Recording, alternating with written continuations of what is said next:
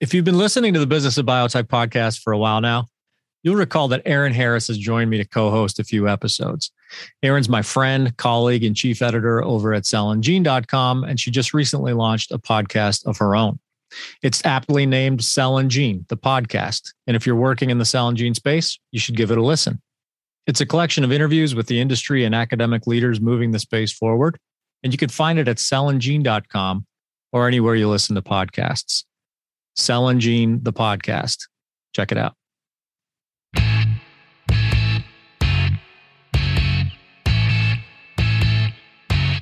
This is the business of biotech. I'm Matt Pillar, and I'm about to get out of my depth and into yours with Dr. Gene Lee, VP of Technical Development at Altru Bio. After earning his BS in biology from Carnegie Mellon, Dr. Lee was awarded a PhD in microbiology from New York University and did a postdoctoral fellowship at the Dana Farber Cancer Institute and Harvard Medical School. He built a biotech career on that platform, serving as principal research scientists at uh, Genetics Institute in Wyeth, director of cell line development at Percivia, and Senior Director and Global Head of Protein and Cell Sciences and U.S. Site Head, uh, Discovery and Development Technologies at EMD Serono before joining Altru Bio in April 2021.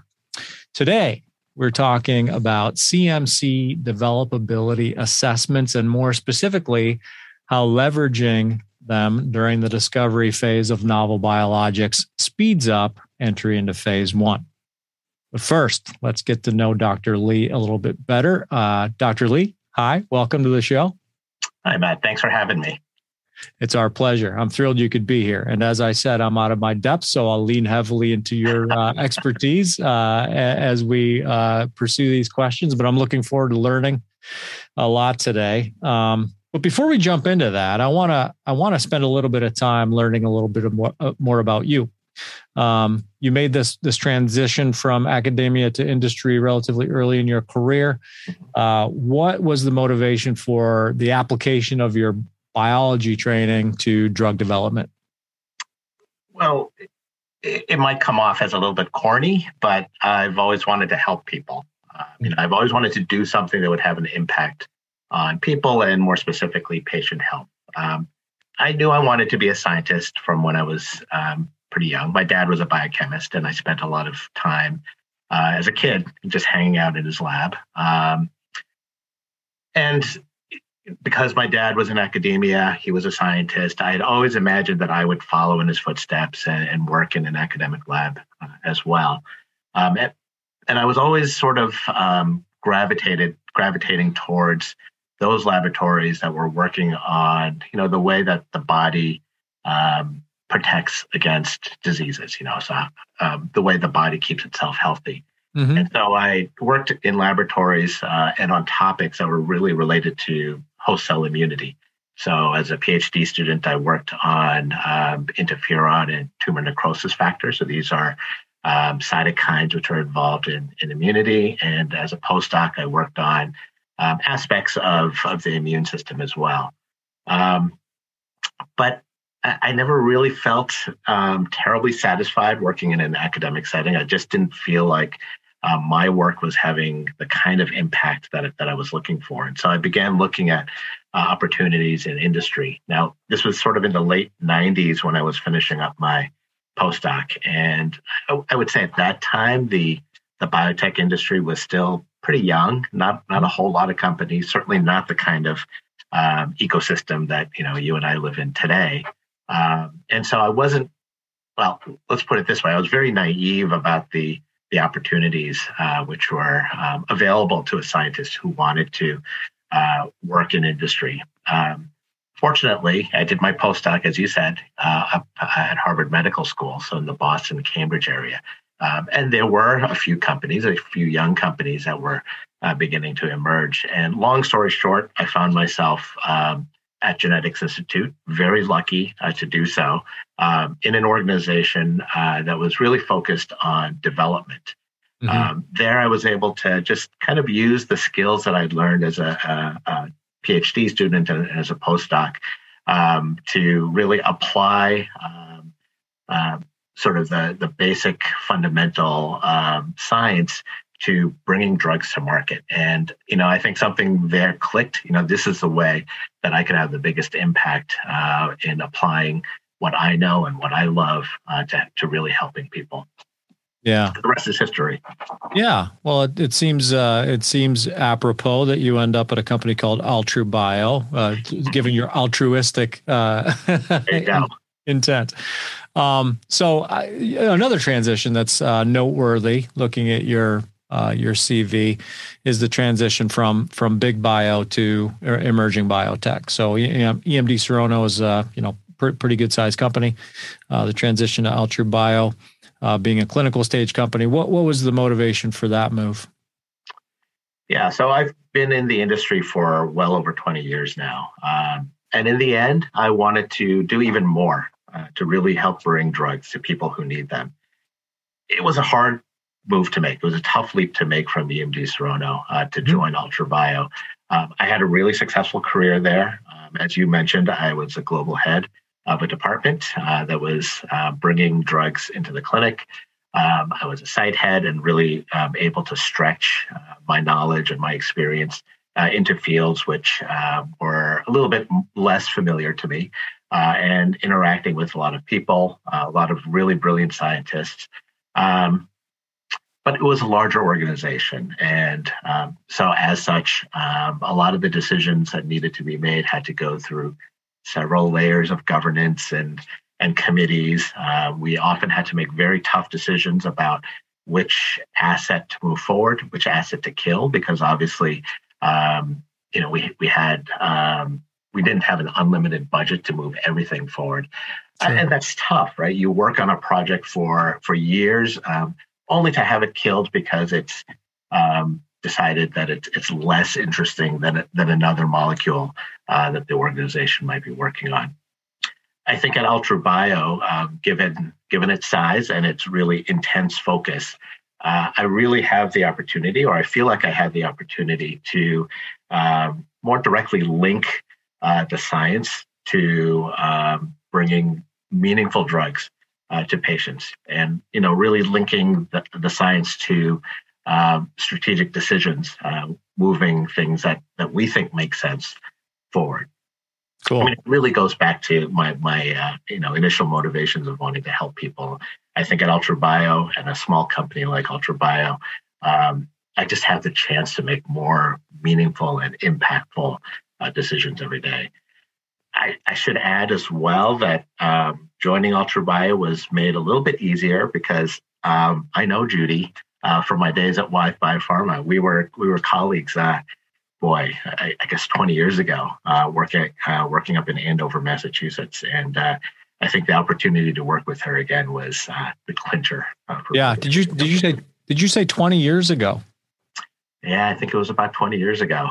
Oh, you guys, you, you and Judy are, you, you and Judy are both aging very well. Uh, it, it helps though when you make transitions like that to have the confidence in a in a in someone like Judy, you know, someone uh, like Dr. Chou who you've you've worked with before and been able to develop that uh, that that confidence in her ability to lead. I I totally get that. I've made uh, similar career choices where I find myself back with people that uh, you know were were were, were great uh, leaders and good to work with in, in, the first place. So very nice. I want to uh, I want to start transitioning into this more technical conversation around developability assessments, um, eh, but I want to start at a, a bit of a higher level. Uh, g- given that uh, Altru Bio is a clinical stage company. Um, be, before we get specifically to CMC developability assessments, I want to discuss phase one and just how important a milestone that is to uh, emerging biopharma companies um, and the obstacles that that, uh, that that that companies face getting there. Uh, and and that um, you know developability I'm sure I'm sure is one. So. Uh, what are the you know when you look at at the I guess the the obstacles, the challenges that uh, that that a company faces as it prepares for leads up to phase one? What what what kind of concerns you the most? Yeah, I, it's a really great question, Matt. And I think obviously that the answer is multidimensional. Right? So to get a, a drug successfully into phase one, um, you have to look at clearly the science behind the, the concept. It has to be solid. Um, and there has to be a business case uh, for doing it as well. It's a it's a big investment for any company to go into phase one. So, is your molecule um, going to be competitive? Is it differentiated enough from other molecules which are either already in the clinic or uh, in in the preclinical stages of development?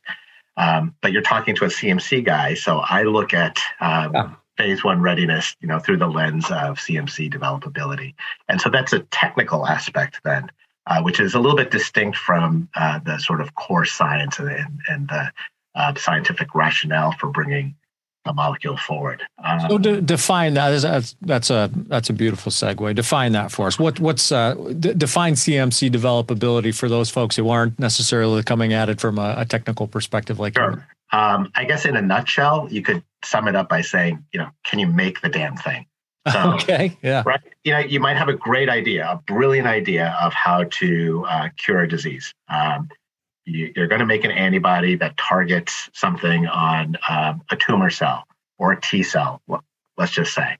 Um, and um, you know that by doing that, you're going to affect the biology uh, of the disease in a way that that you you think has a, a good chance of um, treating the disease. Well, so then you have to start thinking about what will that molecule look like? How do you design that molecule? And and really, that's the first step in developability. It really starts at concept generation. Mm-hmm. Um, you think about the molecule um, almost like you know thinking about building um, a car. So if you're working at Tesla, for example, and you want to build a, a brand new car, you know what are the design elements there uh, that will lead to a, sex, a successful product uh, in the end? Um, so once you have that design, you um, often then need to prototype. You know, you build several versions uh, of those early designs, see if they work, put them out on the racetrack, uh, see what kind of range it has. You know, this sort of thing. Um, and not all designs are going to work well uh, for whatever reason. You know, you might have a great idea about what the the molecule should look like or what the car should look like, and it just doesn't work uh, for whatever reason. Um, and you know, even if the the concept is great, the the you, you've picked the right target. It's a disease that has an unmet need.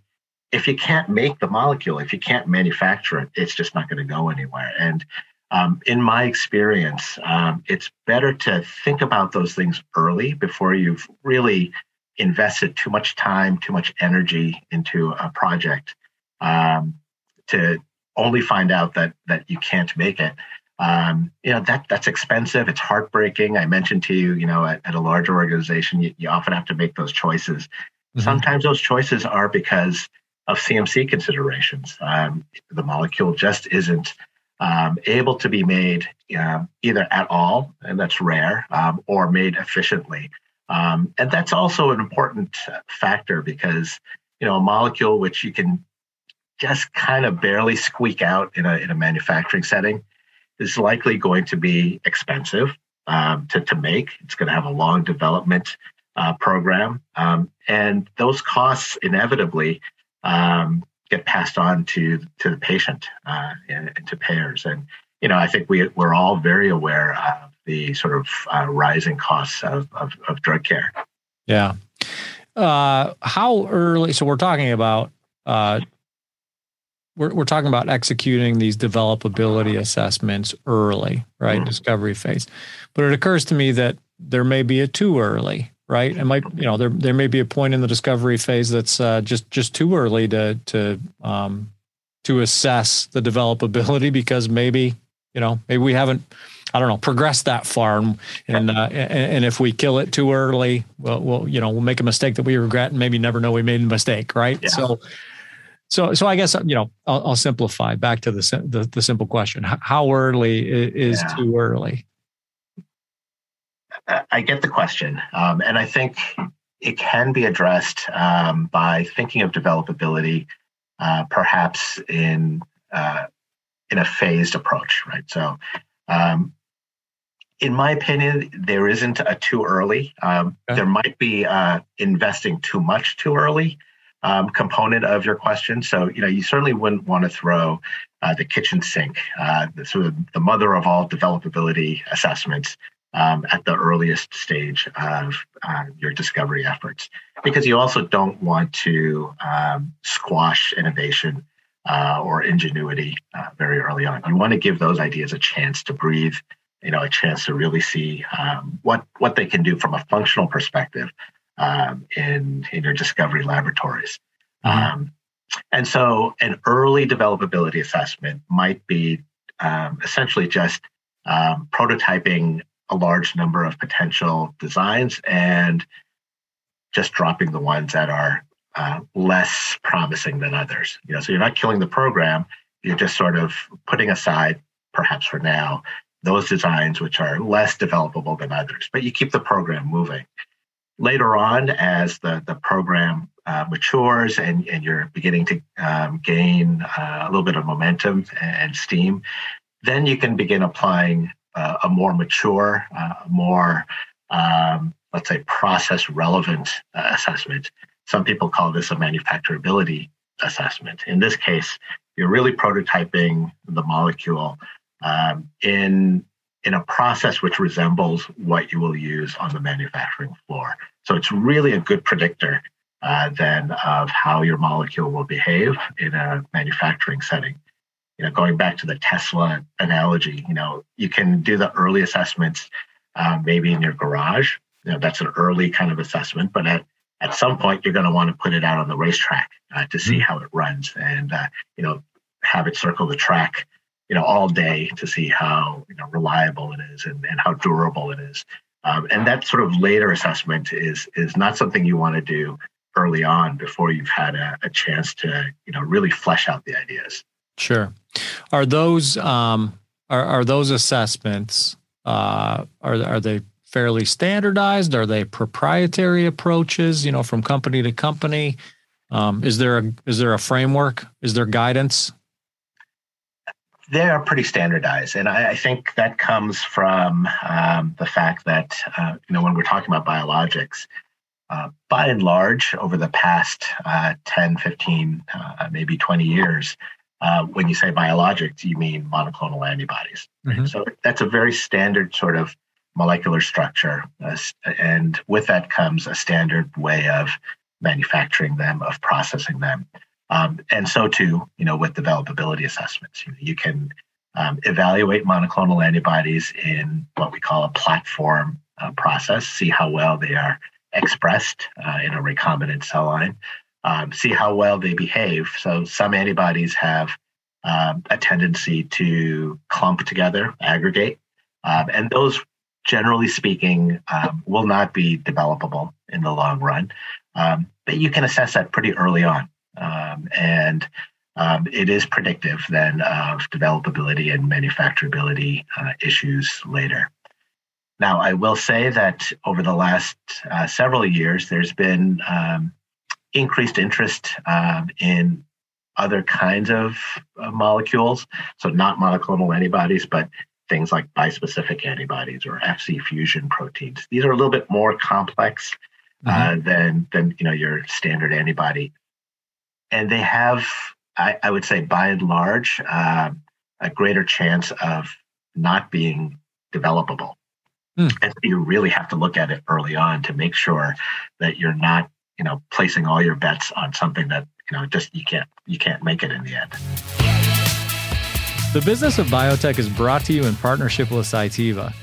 Together, we're committed to helping the leaders of new and emerging biopharma companies navigate the financial, organizational, human resources, and regulatory waters you'll encounter on your way from discovery to the clinic and beyond.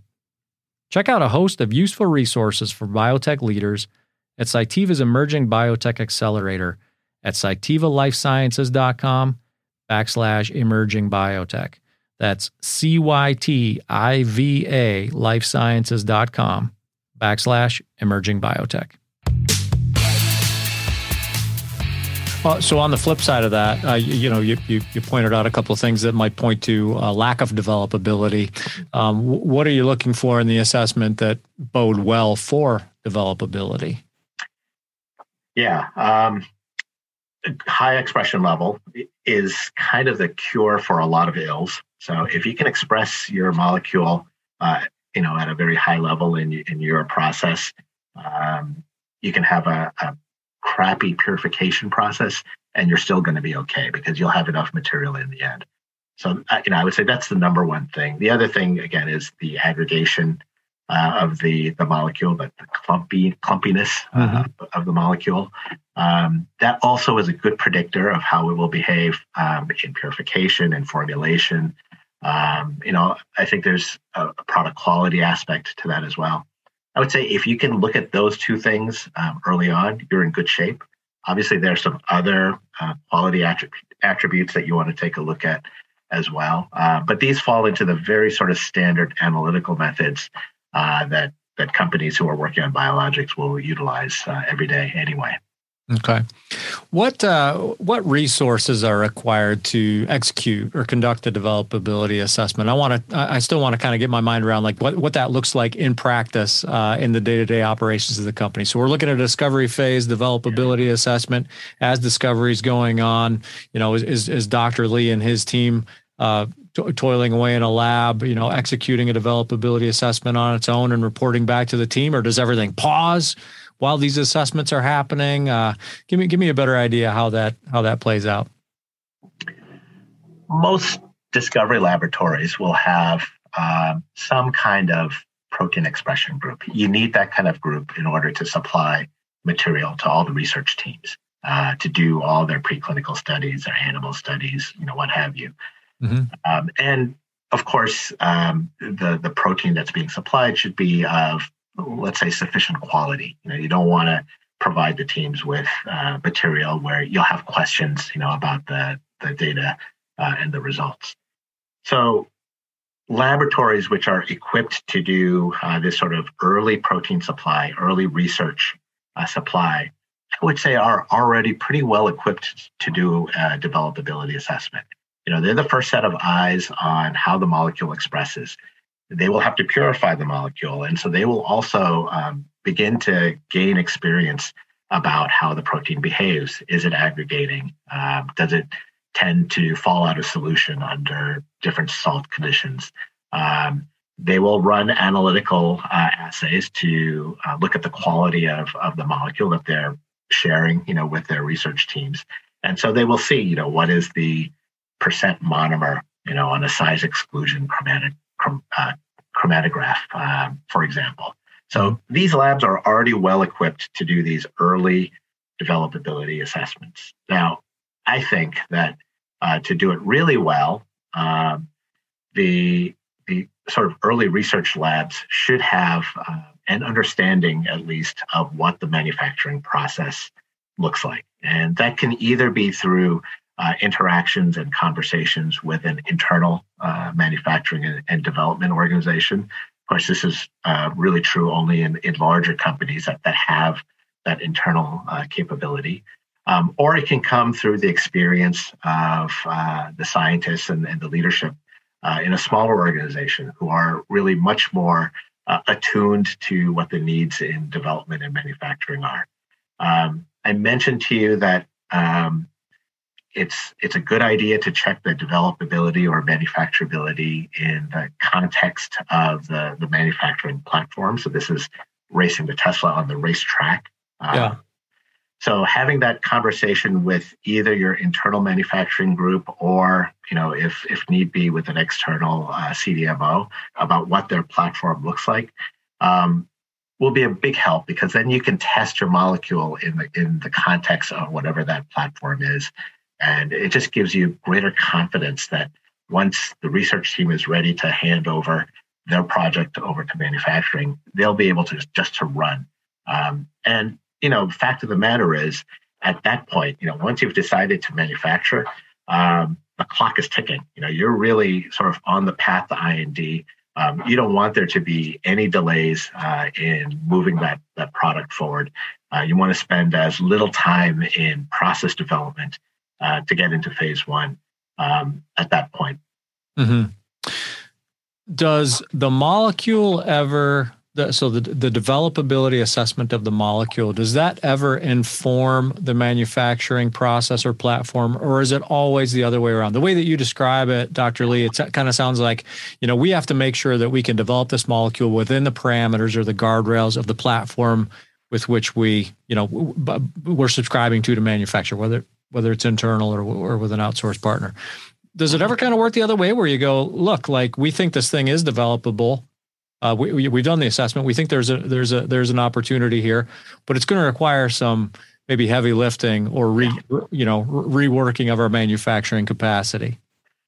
What you're describing, I think, is what the state of the industry was when I first started. So when okay. I started at Genetics Institute, you know, monoclonal antibodies, you know, really weren't um, on the on the big stage yet. Uh, platform processes didn't really exist. So at that time, uh, companies like Genetics Institute, like Amgen, like Genentech, um, we're really working on um, replacement factors. So we were working on on blood clotting factors like factor eight, factor nine, um, you know, uh, EPO, insulin. You know, these are the kind of molecules that um, the early biotech companies uh, were were working on, and each of those molecules just you know they behave differently. There, there's there's nothing similar uh, from one to the other. And so, um, if you wanted to bring those kind of molecules into the clinic, you'd have to completely develop, you know, your your process from scratch in order to handle uh, the uh, the sort of unique properties of each of those molecules. So, you know, that that was kind of the the paradigm back then. Um, when the, the industry really shifted to uh, monoclonal antibodies. And today, you know, you've probably seen all the uh, the data about you know what the top 20 biotech products are, uh, you know, mm-hmm. and it's it's largely dominated by monoclonal antibodies. Why? Because they're very um, similar to one another, and it's easy to set up a platform process. A platform process meaning you know it, it should fit in the same kind of uh, cell culture uh, system. It should fit in the same kind of purification system, one molecule to the next. And so you can really develop a portfolio uh, around monoclonal antibodies to move a lot of different uh, products into the clinic. And then once that started happening, um, people really started to look at uh, process efficiencies and facility utilization. How can we, you know, move these molecules into the clinic um, faster and faster, beat the competition, lower the cost of goods, you know, lower the overall cost of manufacturing. And, and so now that mindset has um, dominated uh, the thinking in the industry. Now we're seeing a shift away from monoclonal antibodies, as I mentioned, uh, mm-hmm. Fc fusion proteins and immunocytokines, things like this. And while they do share a certain similarity to antibodies, um, they're also quite different, um, not only from an antibody, but also from each other. And there is a tendency, I think, still to try to make them fit in the antibody platform. I mean, by God, we, we've spent so much money in investing in a facility to handle uh, an antibody process. Might as well, you know, find a molecule that'll fit that. Yeah. Uh, but sometimes it's just not possible. Uh, you know, you have a really um, great idea, you've built a great molecule, and you know, as you as you say, Matt, you know, we we think we can develop a process around this. We just don't have that process yet, and so um, in those situations, then I think um, there has to be a conversation with the development and development and manufacturing organizations uh, to see what the best strategy moving forward is. Yeah, excellent. Um, what's the so and that that I was I was I was going to lead into that question like what you, mentioned you know the the monoclonal early days of, of, of MABs when I asked that very naive question about being able to fit the you know the molecule to uh, to a new manufacturing process.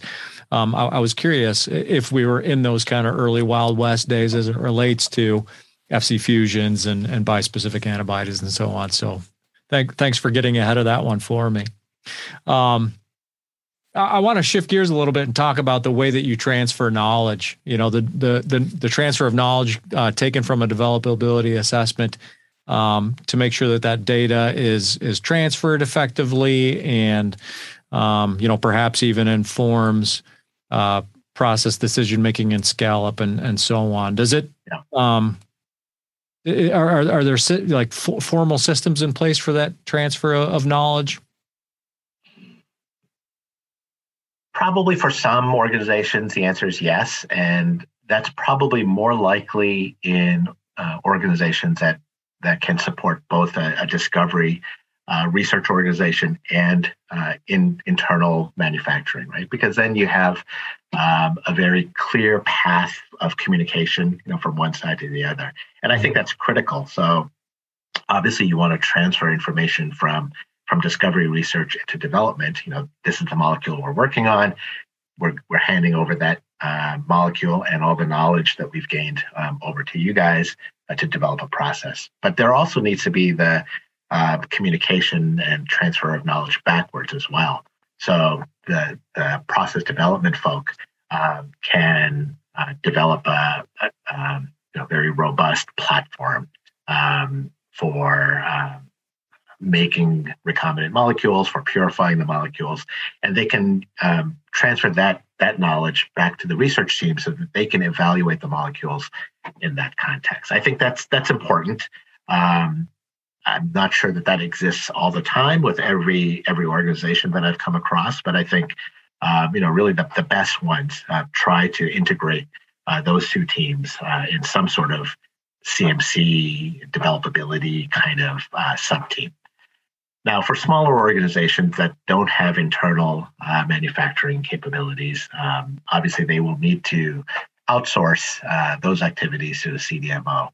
Uh, but then there again, I think there are uh, opportunities for knowledgeable CMC experts from both sides um, to really um, take a look at the overall package uh, before the formal execution uh, of a project to really anticipate, you know, what the challenges might be, um, what the what we think might be the best best path forward, um, whether a platform process could be implemented Mm-hmm. Um, you know, likely that's going to be the, the, the cheapest and and often the quickest way uh, to the clinic. Um, and if we have to deviate from the platform, you know, what are the the best options uh, to consider?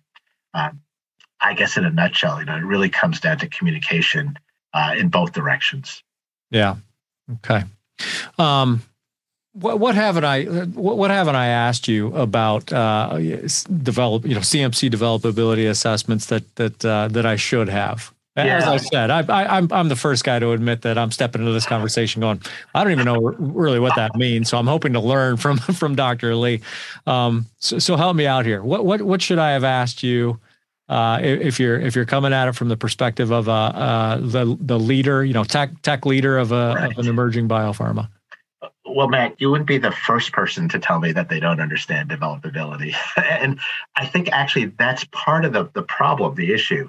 So, um, you know, I worked in a, in a discovery organization. I've also worked in a development organization. Uh, but in discovery, I think the focus is really mostly around functionality of the molecule, right? So, what is the binding affinity? What what does the target engagement look like for that antibody?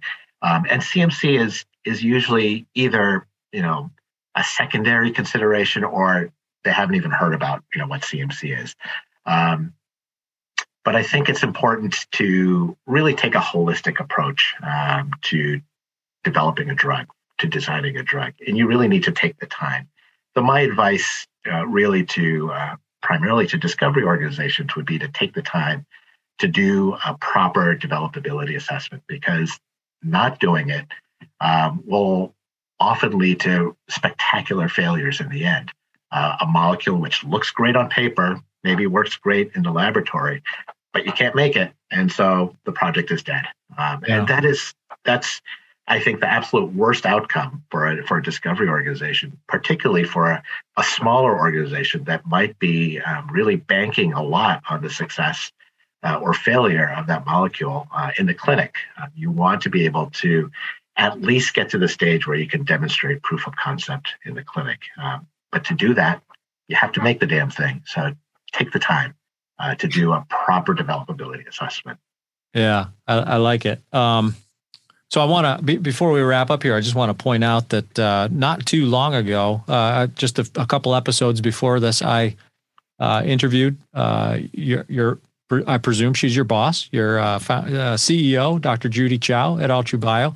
If I, I, bring that up because if if folks uh, among our listenership are interested in learning more about the company the pipeline that you're actually exercising these developability assessment chops on the actual pipeline, uh, listen to that episode. it's not even numbered yet because it hasn't been released, but uh, look for look for Dr. Judy Chou in that episode, and you'll learn more about the work that Altru Bio is doing.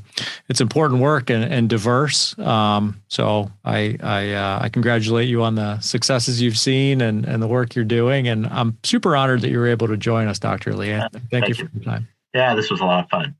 I hope so. I hope so. I, uh, you know, I'm not afraid to ask naive questions, and and I think that's I think that's why people like to tune into this podcast. They're like, let's listen to that guy who asks naive questions, uh, because they yield transparent responses, right? And I appreciate you for that.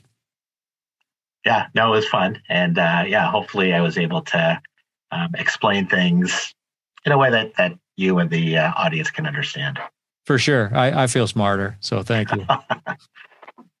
so that's Altru Bio VP of Technical Development, Dr. Gene Lee. I'm Matt Pillar, and this is the business of biotech.